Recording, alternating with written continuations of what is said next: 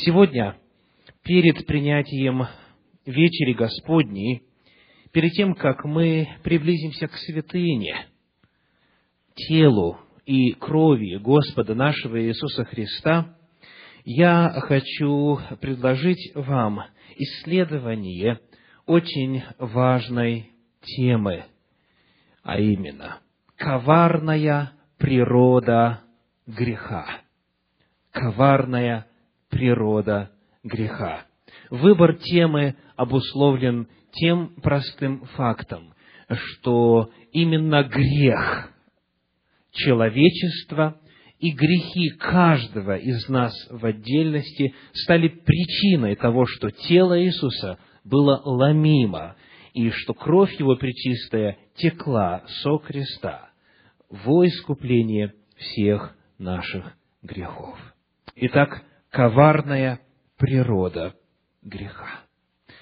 Скажите, если бы я задал вам вопрос, что такое грех? Как чаще всего в этой церкви, в этом направлении христианства отвечают на этот вопрос? Что есть грех? Грех есть беззаконие. Это первое, наиглавнейшее определение, которое содержится в памяти и сознании многих из вас. Грех есть беззаконие. И это определение в действительности соответствует священному писанию, однако оно не единственное в Библии.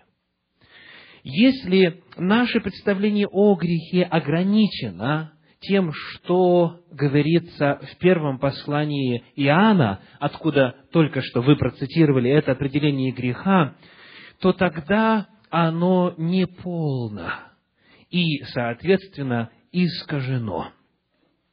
Грех не только беззаконие. Дело в том, что когда у человека представление о грехе сводится исключительно к нарушению закона, то тогда грех лежит в области чего, скажите? Мыслей, слов, дел, отношений, взаимоотношений, чувств, эмоций. Где лежит грех тогда? В какой сфере? Грех есть беззаконие.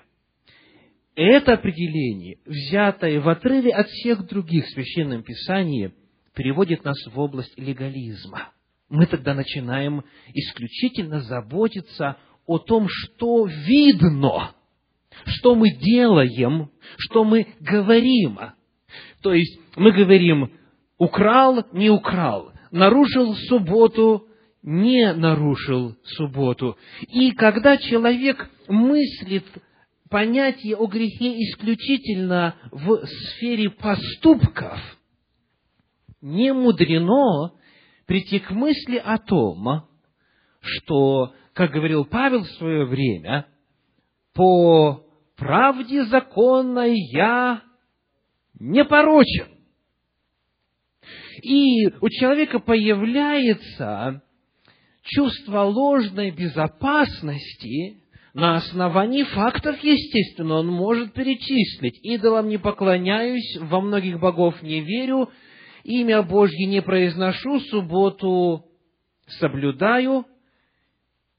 Чист, непорочен, а они беззаконники – и это нарушают, и это нарушают, и это нарушают. Чувство собственной ложной безопасности, оно таким образом переходит в следующую а, сферу гордости, тщеславия, высокомерия по отношению к тем, кто не соблюдает на уровне действий и поступков закон Божий, и это, в свою очередь, ведет к тому, что послужило причиной падения Люцифера, помазанного Херувима.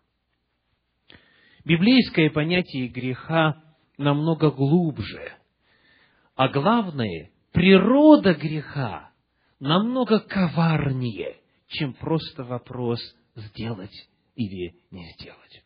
Давайте посмотрим на то, какие определения греха и какие описания природы греха мы можем найти в Священном Писании. Я приглашаю вас открыть послание Иакова, первую главу, стихи с 13 по 15. Иакова, первая глава, стихи с 13 по 15. В искушении никто не говори «Бог меня искушает», потому что Бог не искушается злом и сам не искушает никого, но каждый искушается, увлекаясь и обольщаясь собственною похотью. Похоть же, зачавши, рождает грех, а сделанный грех рождает смерть. Это место священного писания немножечко раскрывает перед нами природу появления греха. Итак, что мы здесь находим? Похоть, зачавши, рождает грех. Между похотью и грехом есть какой-то временной промежуток? Конечно, есть зачатие, потом должно последовать что? Внутриутробное развитие, и потом только результаты этого развития явлены в акте рождения. Скажите, когда начинает существование ребеночек?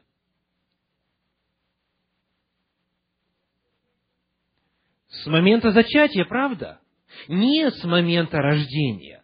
В момент рождения он только обнаруживается, но он наличествует и созревает в утробе матери на протяжении многих месяцев до того, как его видно и как он появляется на свет.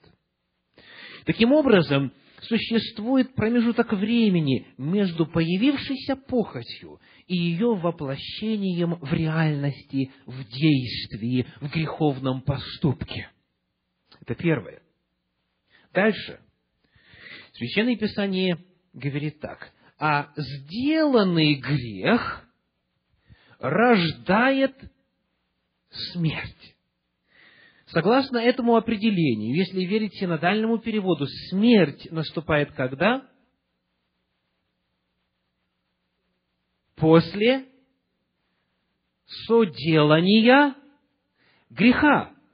Сделанный грех рождает смерть.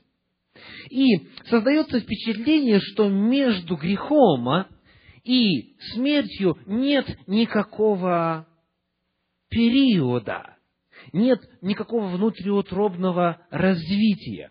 Может показаться, что смерть здесь является Божьим приговором, юридическим актом наказания за грех. Но у нас здесь есть слово «рождает». А рождение подразумевает тот же самый процесс внутриутробного развития не сказано, что за сделанный грех Бог посылает смерть, а сказано, что сделанный грех рождает смерть. Значит, у нас есть последовательность. Похоть, зачавши, развиваясь и созревая внутри в человеке, приводит к греховному действию, греховному поступку. Греховный поступок, совершенный, внутри начинает в человеке производить процессы, которые, вызревая и созревая, приводят его к смерти. Смерть здесь представлена не как Божье наказание свыше, а как естественный, неизбежный результат совершения греха. Понимаете? Давайте посмотрим, как в иных переводах передается это место священного писания. Перевод «живой поток», современный перевод на русский язык. А грех, когда полностью вырастет, порождает смерть. А перевод Кулакова говорит, а грех, войдя в силу, приводит к смерти. То есть, не сделанный грех, а выросший грех. Не совершенный поступок, а пришедший в силу и разросшийся в человеке приводит к смерти. Вместо слова «сделанный» оригинал содержит слово «апотелео» в греческом. И апотелео означает завершать, совершать и полностью вырасти. И вот это значение полностью вырасти, когда используется в пассивном залоге, как как раз в этом месте Священного Писания, как раз таки означает процесс, длительный процесс, когда медленно, постепенно грех прорастает в человека и созревает внутри его таким образом, что в конечном итоге приводит его к естественному, не сверхъестественному результату, а к естественному последствию, которым является смерть. Потому, иными словами, Иаков рисует здесь смерть не как наказание, не как юридическое следствие греховного поступка, а как естественный, неизбежный результат. Богу вовсе не нужно специально прерывать жизнь человека, чтобы пришла смерть. Ему достаточно согласиться с выбором человека жить без Бога и оставить его. Оставленный же без источника жизни человек погибает. Итак, похоть, зачавшая, рождает грех, а грех, когда полностью вырастет, когда полностью сформируется, приводит к смерти. Таким образом, перед тем, как наступает смерть, есть два периода развития. Человек не совершает грех вдруг и сразу. Есть подготовительный период. У многих он длится годами, десятилетиями. Он вызревает, он постепенно формируется внутри. И потом, когда наступают обстоятельства, этот грех проявляется. Он там уже есть, он там уже был, он там уже существовал, но теперь окружающие видят его. Или сам человек теперь в реальности его совершает. Но даже совершив грех, человек не сразу же умирает. Если он пребывает в этом грехе, если он совершил этот грех, то этот грех все более и более в нем развивается, доколе не приводит его к гибели, доколе не приводит его к смерти. Мы почитали, что апостол Иаков говорит о природе греха. Давайте посмотрим на то, что апостол Павел пишет об этом в послании к Галатам в шестой главе. Послание к Галатам, шестая глава, стихи седьмой и восьмой. «Не обманывайтесь, Бог поругаем не бывает. Что посеет человек, то и пожнет. Сеющий в плоть свою от плоти пожнет тление, а сеющий в дух от духа пожнет жизнь вечную. Если Иаков говорит о процессе внутриутробного развития, использует образ рождения ребенка, то Павел использует какой образ? Схожий но уже из сферы растений и того, как прорастают и появляются плоды. Он говорит, что человек посеет, то и пожнет. Он вторит словам Иисуса Христа о том, что с терновника собирают только терновник, со смоквы – смокву и так далее. То есть, иными словами, если посеять семечко греха, то со временем этот грех, взлелеянный и возвращенный в человеке, приведет его к смерти. Не сразу, не тут же, не одномоментно, а через время. И он говорит, сеющий в плоть свою от плоти пожнет тление а сеющий в дух от духа пожнет жизнь вечную. И вот эти два образа, образ развития ребенка внутри и образ вырастания плода, используются в Священном Писании для того, чтобы показать, что грех – это не просто акт, грех – это не просто поступок, это не просто действие, это в первую очередь процесс. Грех – это в первую очередь процесс. И неизбежным, естественным результатом греха становится гибель, становится небытие, становится смерть. В книге Откровения мы читаем в 14 главе описание двух жатв, представленных в образе или представленных в качестве образа участи праведных и участи нечестивых. Давайте посмотрим Откровение 14 главу, стихи с 14 по 20. «И взглянул я, и вот светлое облако, и на облаке сидит подобный Сыну Человеческому, на голове его золотой венец, и в руке его острый серп. И вышел другой ангел из храма и воскликнул громким голосом к сидящему на облаке, «Пусти серп твой и пожни, потому что пришло время жатвы, ибо жатва на земле созрела. И поверх сидящий на облаке серп свой на землю, и земля была пожата. Вначале перед нами образ жатвы зерновых. Кого этот образ представляет? Кто представлен в образе пшеницы в Новом Завете? Народ Божий, праведные, они созревают, они вызревают к святости, к праведности, к соблюдению воли Божьей. И когда они созреют, когда жатва на земле созрела, тогда мы видим сидящего на облаке Господа нашего Иисуса Христа, и тогда наступает время жатвы.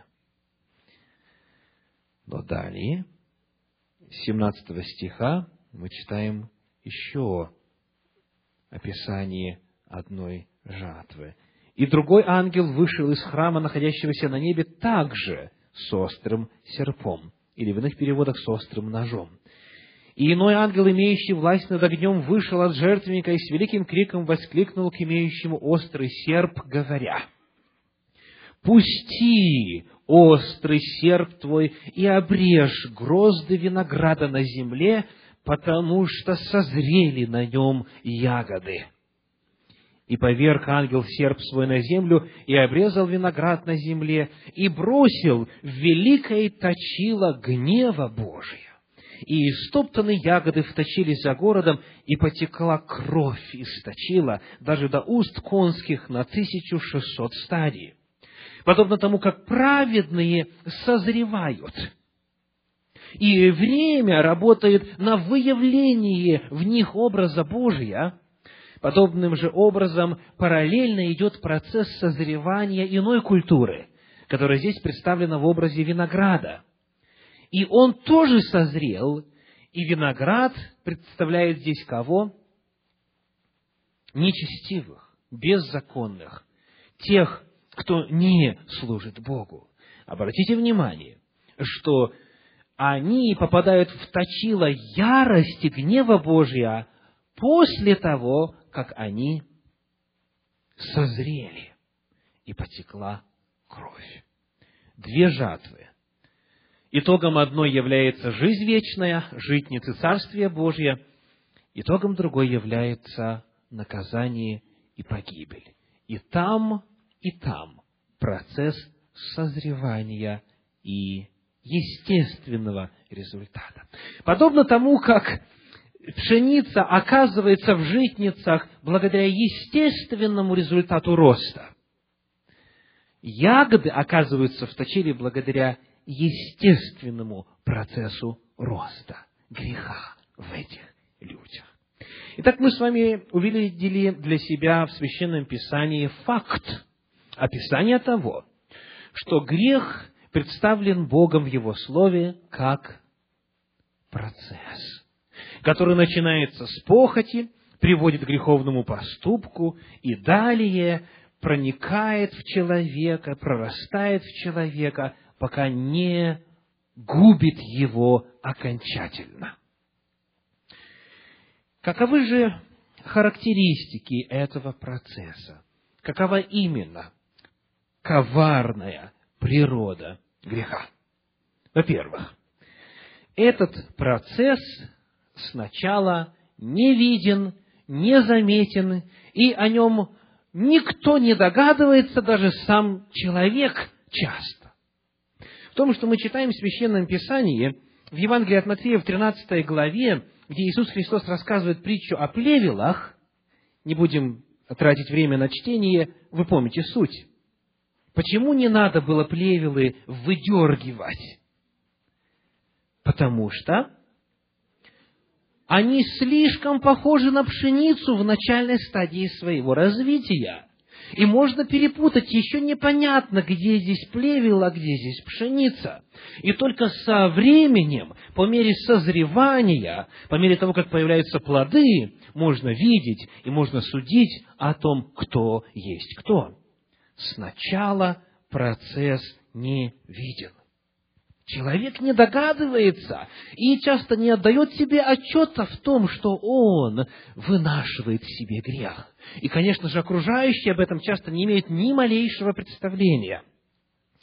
Как э, рассказали мне однажды еще в России, в детстве или в отрочестве, заходит женщина в переполненный автобус – который, как у нас говорили в Советском Союзе, резиновый, потому что может вместить в себя несчетное количество людей, и вот она, не успев зайти, оглашает весь автобус громким криком «Уступите место беременной женщине! Уступите место беременной женщине!» Значит, люди, немножко посторонившись, насколько это возможно, смотрят на нее, говорят,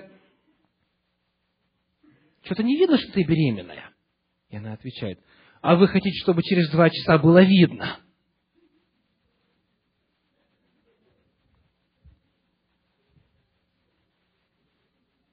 Насколько женщина должна быть беременной, чтобы в ней жило уже новое существо? Достаточно соединения мужской и женской клетки, не правда ли? Я знаю, что многие из вас, дорогие сестры, не знали в течение какого-то времени, что внутри вас кто-то уже живет, правда?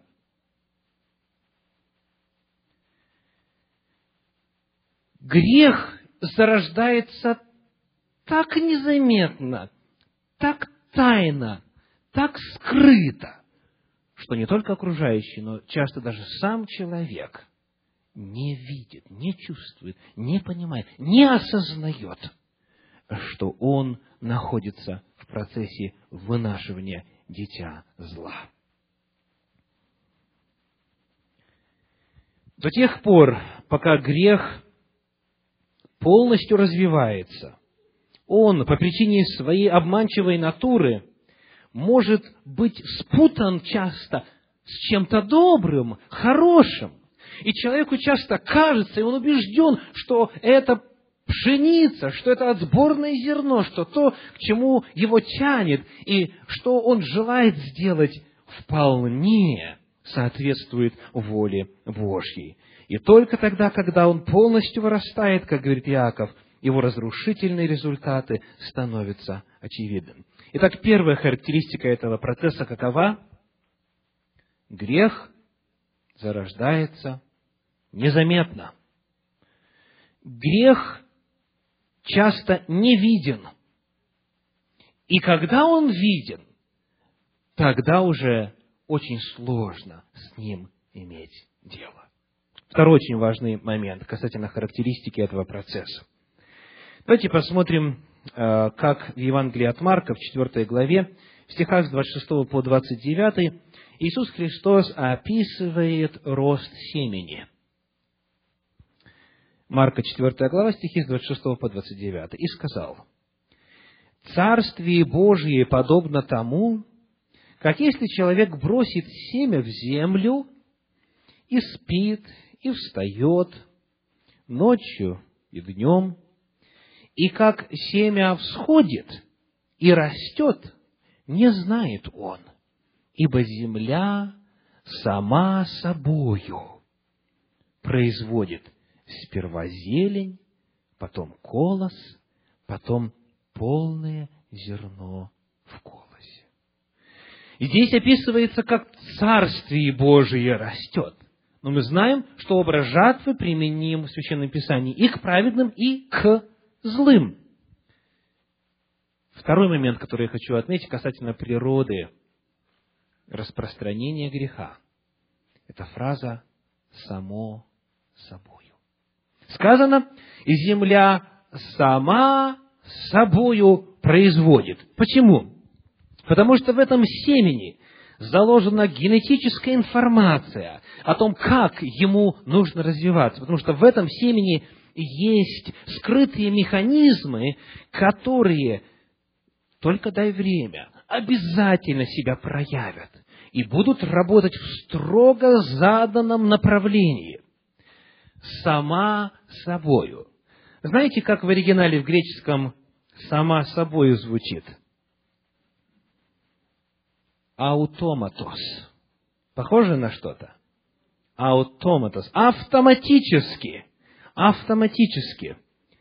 Как а, часто говорят те, кто приезжает в Америку и начинает пользоваться американизированным русским, я купил автомобиль с автоматом, имея в виду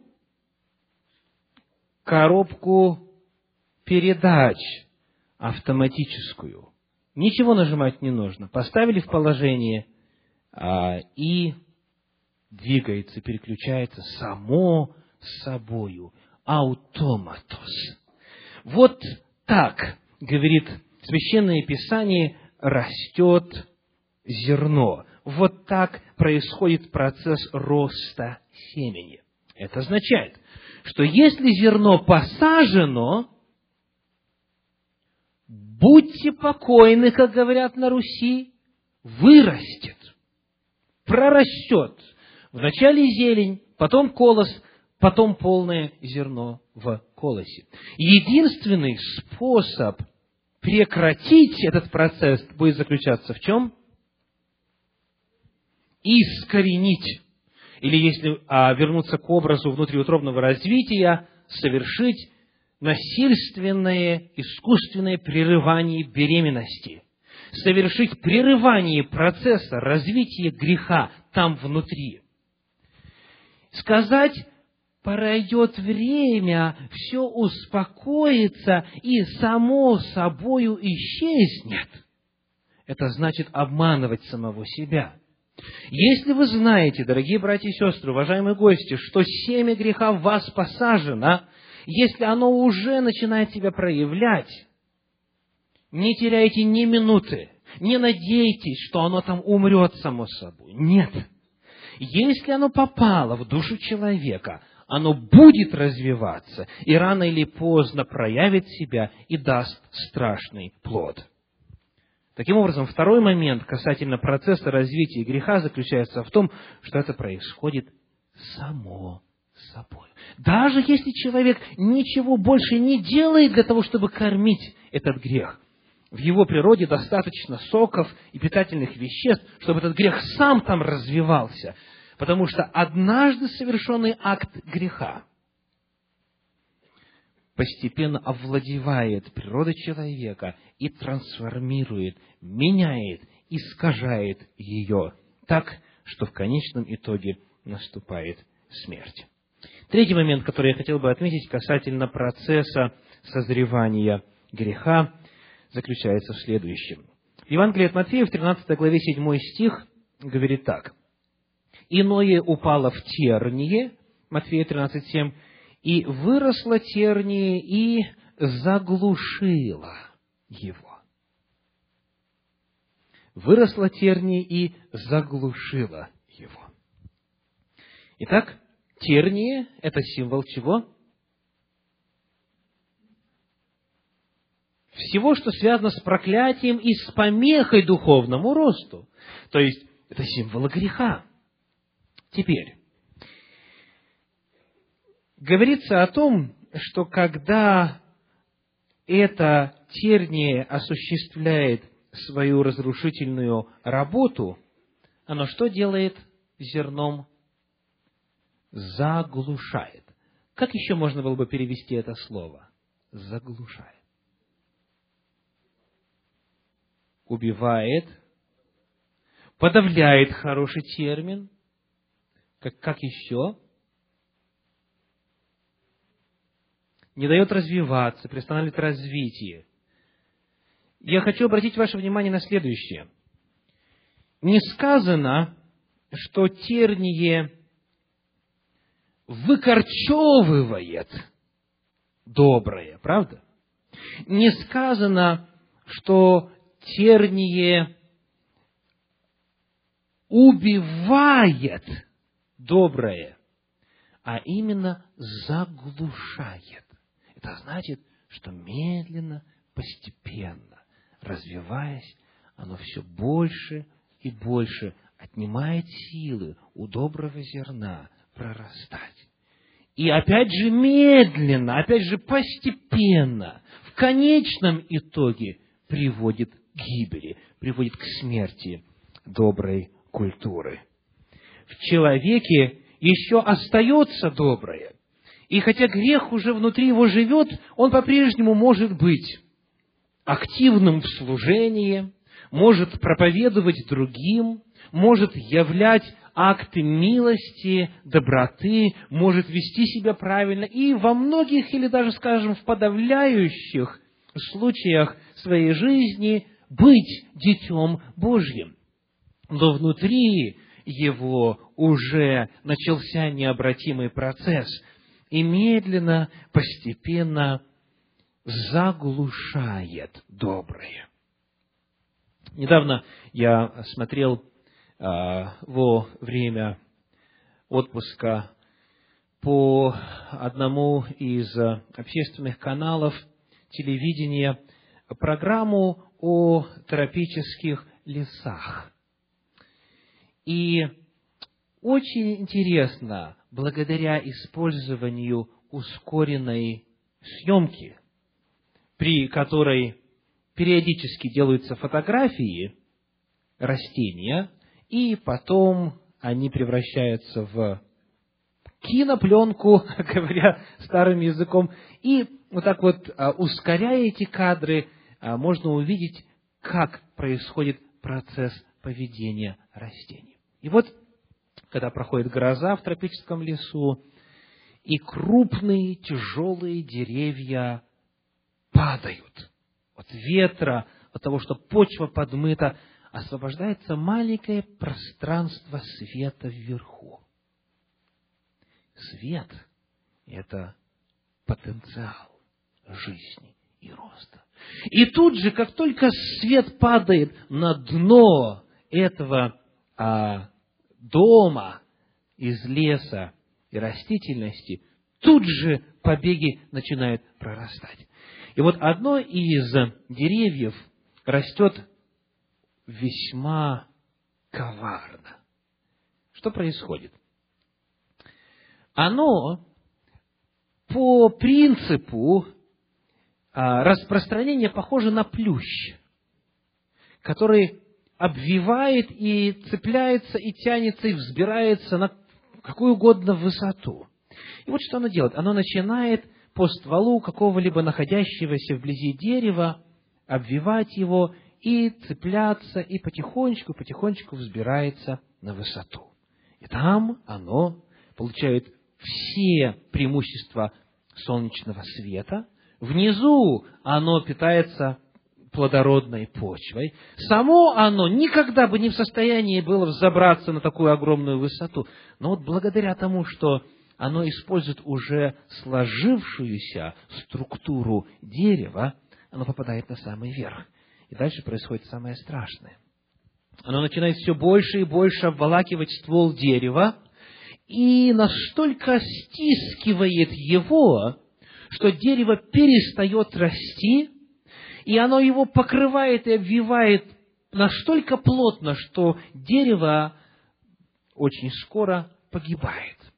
И через время, если бы заглянуть сверху, вот так сделать срез сверху вот этого дерева, о котором я сейчас рассказываю, то внутри этого дерева полость. То есть, то дерево, по которому оно взобралось наверх, выгнивает полностью и остается вот это, которое выглядит как дерево, но по сути оно является сплетением огромного количества вот этих вот побегов, которые принимают форму этого дерева, но по сути внутри ничего нет. Вот приблизительно так, именно заглушая, именно медленно, постепенно действует грех. Человек все тот же, вроде бы ничего не поменялось, но внутри очень часто уже ничего не осталось доброго, реагирующего на голос Божьего Святого Духа. Одной из самых ярких иллюстраций того, как медленно человек отходит от Бога и незаметно для себя оказывается на дне, является притча о блудном сыне. Давайте вспомним коротко несколько стихов из 15 главы Евангелия от Луки. Луки, 15 глава, стихи с 11 по 16. Луки, 15 глава, стихи с 11 по 16. Еще сказал, у некоторого человека было два сына, и сказал младший из них отцу, «Отче, дай мне следующую мне часть имения». И отец разделил им имение. По прошествии немногих дней Младший сын, собрав все, пошел в дальнюю дорогу и там расточил имение свое, живя распутно. Когда же он прожил все, настал великий голод в той стране, он начал нуждаться. И пошел, пристал к одному из жителей страны той, а тот послал его на поля свои пасти свиней. И он рад был наполнить чрево свое рожками, которые ели свиньи, но никто не давал ему. В этой истории мы видим несколько этапов – Скажите, что первое сделал сын?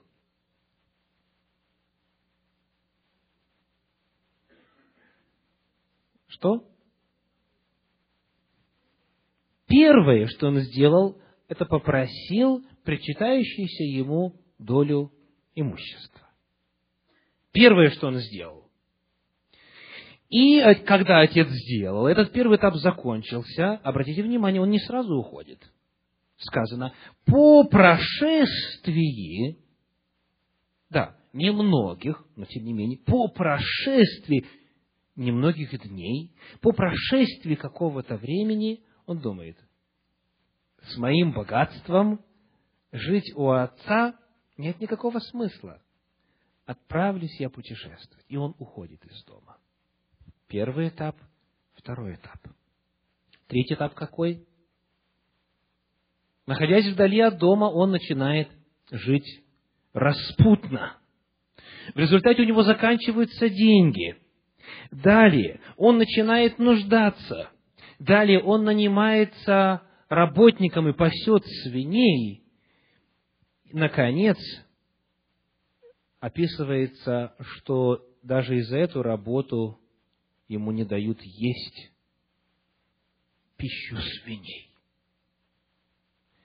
Обратите внимание, не сразу, а медленно, постепенно, шаг за шагом он оказывается на самом дне. Все начинается с помышления и заканчивается трагедией. Итак, сегодня, когда мы с вами исследуем тему «Коварная природа греха», мы обнаруживаем, что грех в Библии описывается как процесс – Похоть рождает грех, грех рождает смерть. Этот процесс происходит незаметно, он не виден, он происходит автоматически, сам собою, если зерно греха посеяно. Он заглушает, не выкорчевывает, он медленно и постепенно убивает добро в человеке. Что же можно сделать? Скажите, что лучше, лечить или предотвратить? Заниматься лечением или профилактикой? Конечно же. Потому сегодня я а, хочу рассмотреть с вами один отрывок Священного Писания, который показывает методы профилактики греха. О том, как лечить Священное Писание тоже говорит – но сегодня мы обратим внимание на методы предотвращения. Давайте откроем вместе книгу Притчи, 4 глава, стихи с 23 по 27. Притчи 4, с 23 по 27. «Больше всего хранимого храни сердце твое, потому что из него источники жизни». Иаков говорил нам как? С чего все начинается? Похоть. Похоть, зачавши, рождает грех. И похоть зарождается внутри.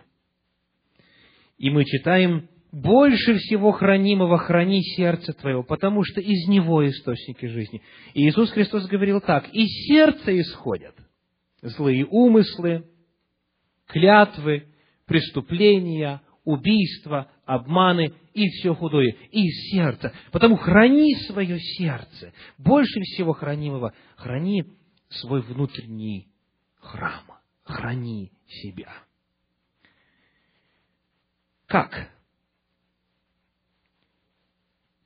Сделав это высказывание, указав этот тезис, обратив к нам призыв хранить больше хранимого в свое сердце, дальше автор книги притчи показывает путь. Давайте пройдем этим путем. 24 стих. Первое, что он говорит, «Отвергни от себя лживость уст, и лукавство языка удали от себя». Итак, первая сфера, где нужна профилактика, это что? Это сфера уст. Храни в чистоте свои уста. Для того, чтобы сохранить сердце, для того, чтобы сохранить источник своей жизни, мы задаем вопрос, как в сердце попадают греховные помыслы и желания? Как попадает туда грех? Как хранить себя? Мудрец отвечает, Соломон говорит, во-первых, говори правильно, храни свои уста. Ну, что это может означать? При исследовании оказывается, что даже разговоры о грехе, то есть вот когда кто-то рассказывает о грехе и говорит, а знаешь, такой-то и такой-то делает вот то-то, и начинает описывать. Допустим, они живут в одной квартире до свадьбы, и, как мне известно, от домашних хлойных там занимаются тем-то и тем-то и тем. Да неужели не может быть? А ну-ка, ну-ка, ну-ка, откуда ты узнал? Ну-ка, расскажи подробнее. Вот этот вот разговор и сам факт того, что люди об этом говорят, это обсуждают, это разбирают, это рассматривают, снижает порог чувствительности. Потому что появляется мысль, хм, они делают, и что? И огонь Господень их не поразил. Они делают, и ничего страшного не происходит. Они вроде бы счастливы.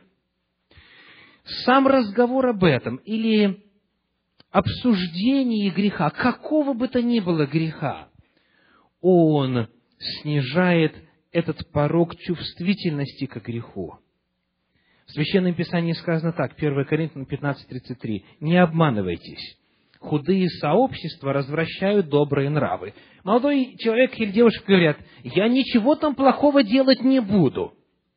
Я просто пойду, ну, допустим, в тот же бар или на вечеринку, где будет присутствовать алкоголь и, как правило, после этого всевозможные виды разнузданности. Я ничего там делать не буду, я просто буду находиться там».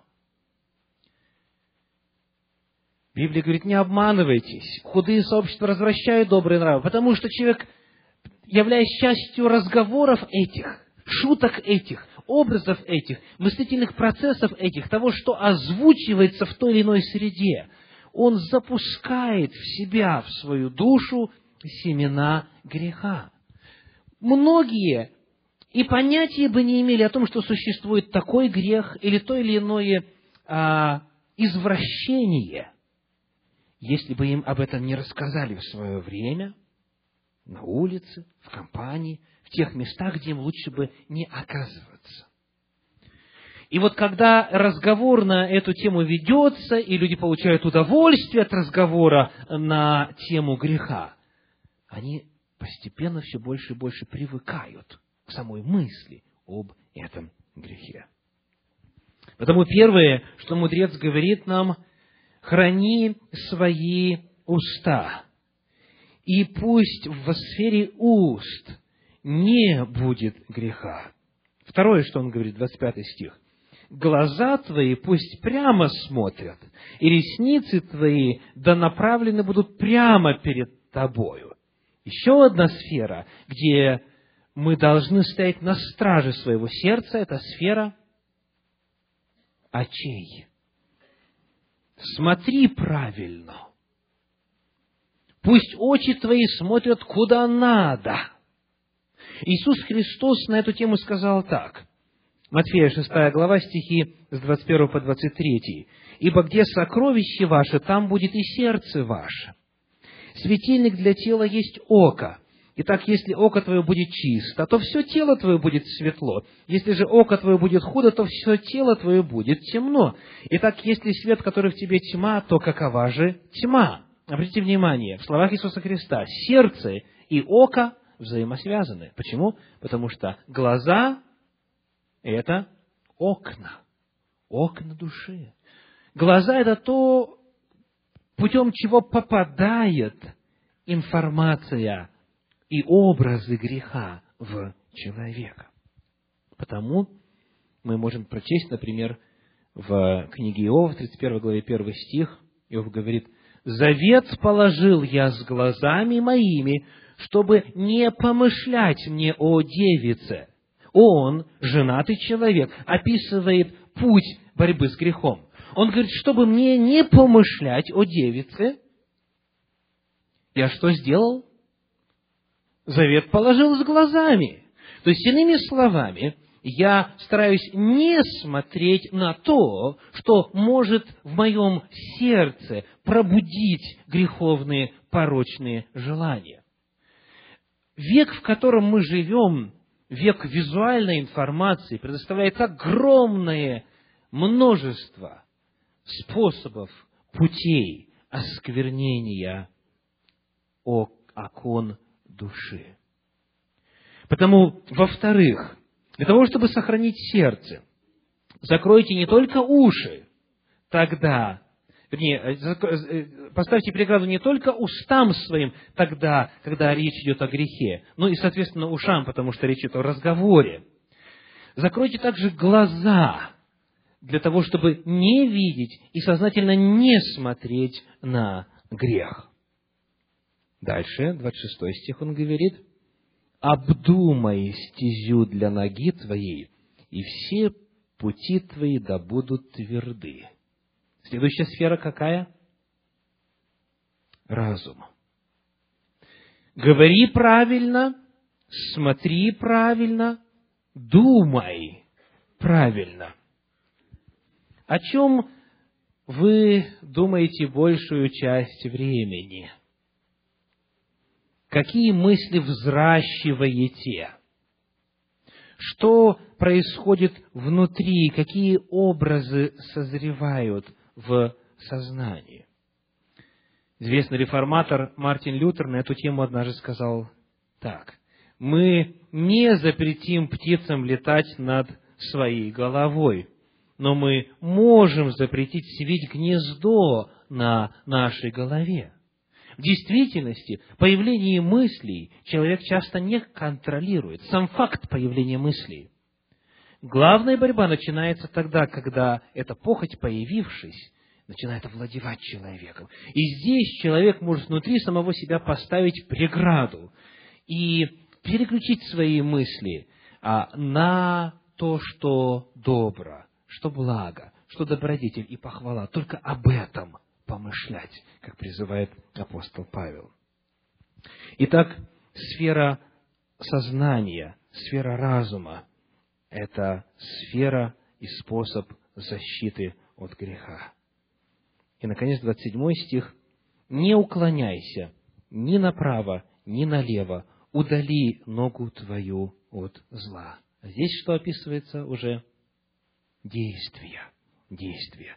Поведение человека, его поступки влияют на состояние его сердца.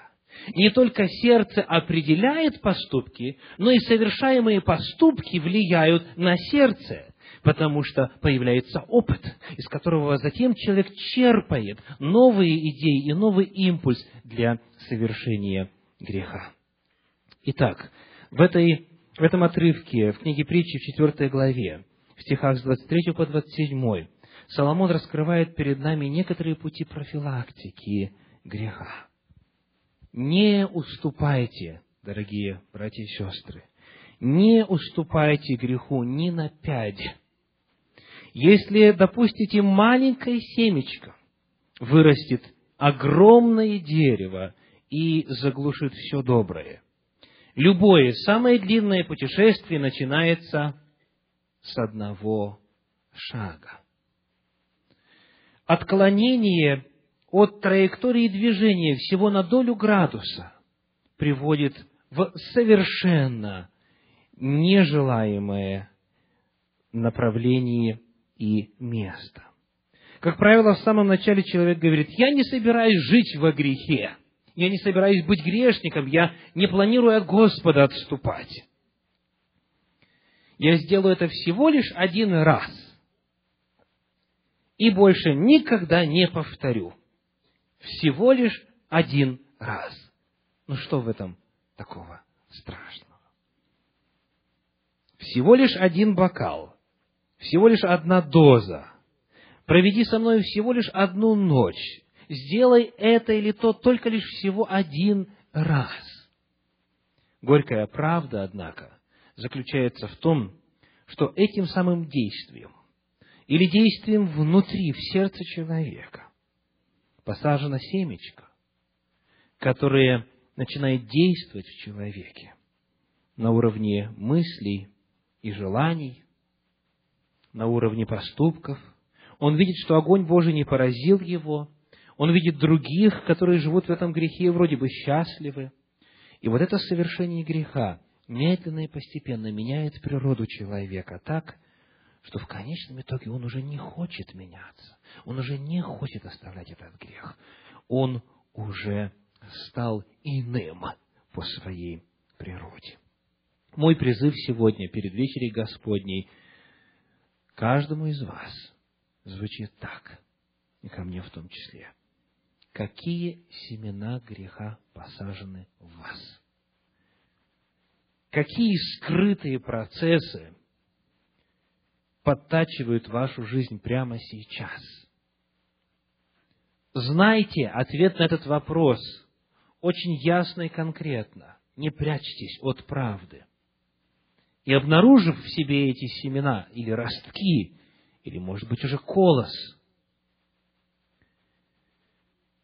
не тратьте ни одной секунды, не надейтесь, что само собою пройдет. Предпринимайте шаги для освобождения. Притча блудного сына показывает, что возврат возможен. Но не нужно медлить, не нужно медлить. Потому что наступает момент бесчувственности, когда человек перестает быть в состоянии слышать голос Духа Святого. И вместо пшеницы он превращается в ягоды винограда, возревающие и созревающие для точила гнева Божия. Пусть перед тем, как мы будем принимать трапезу Господню, этот момент самоанализа послужит возможности побудить каждого из нас к исповеданию перед Господом, к исповеданию своей вины друг перед другом, к тому, чтобы оставить этот грех и получить от Господа силу и прощение. Аминь.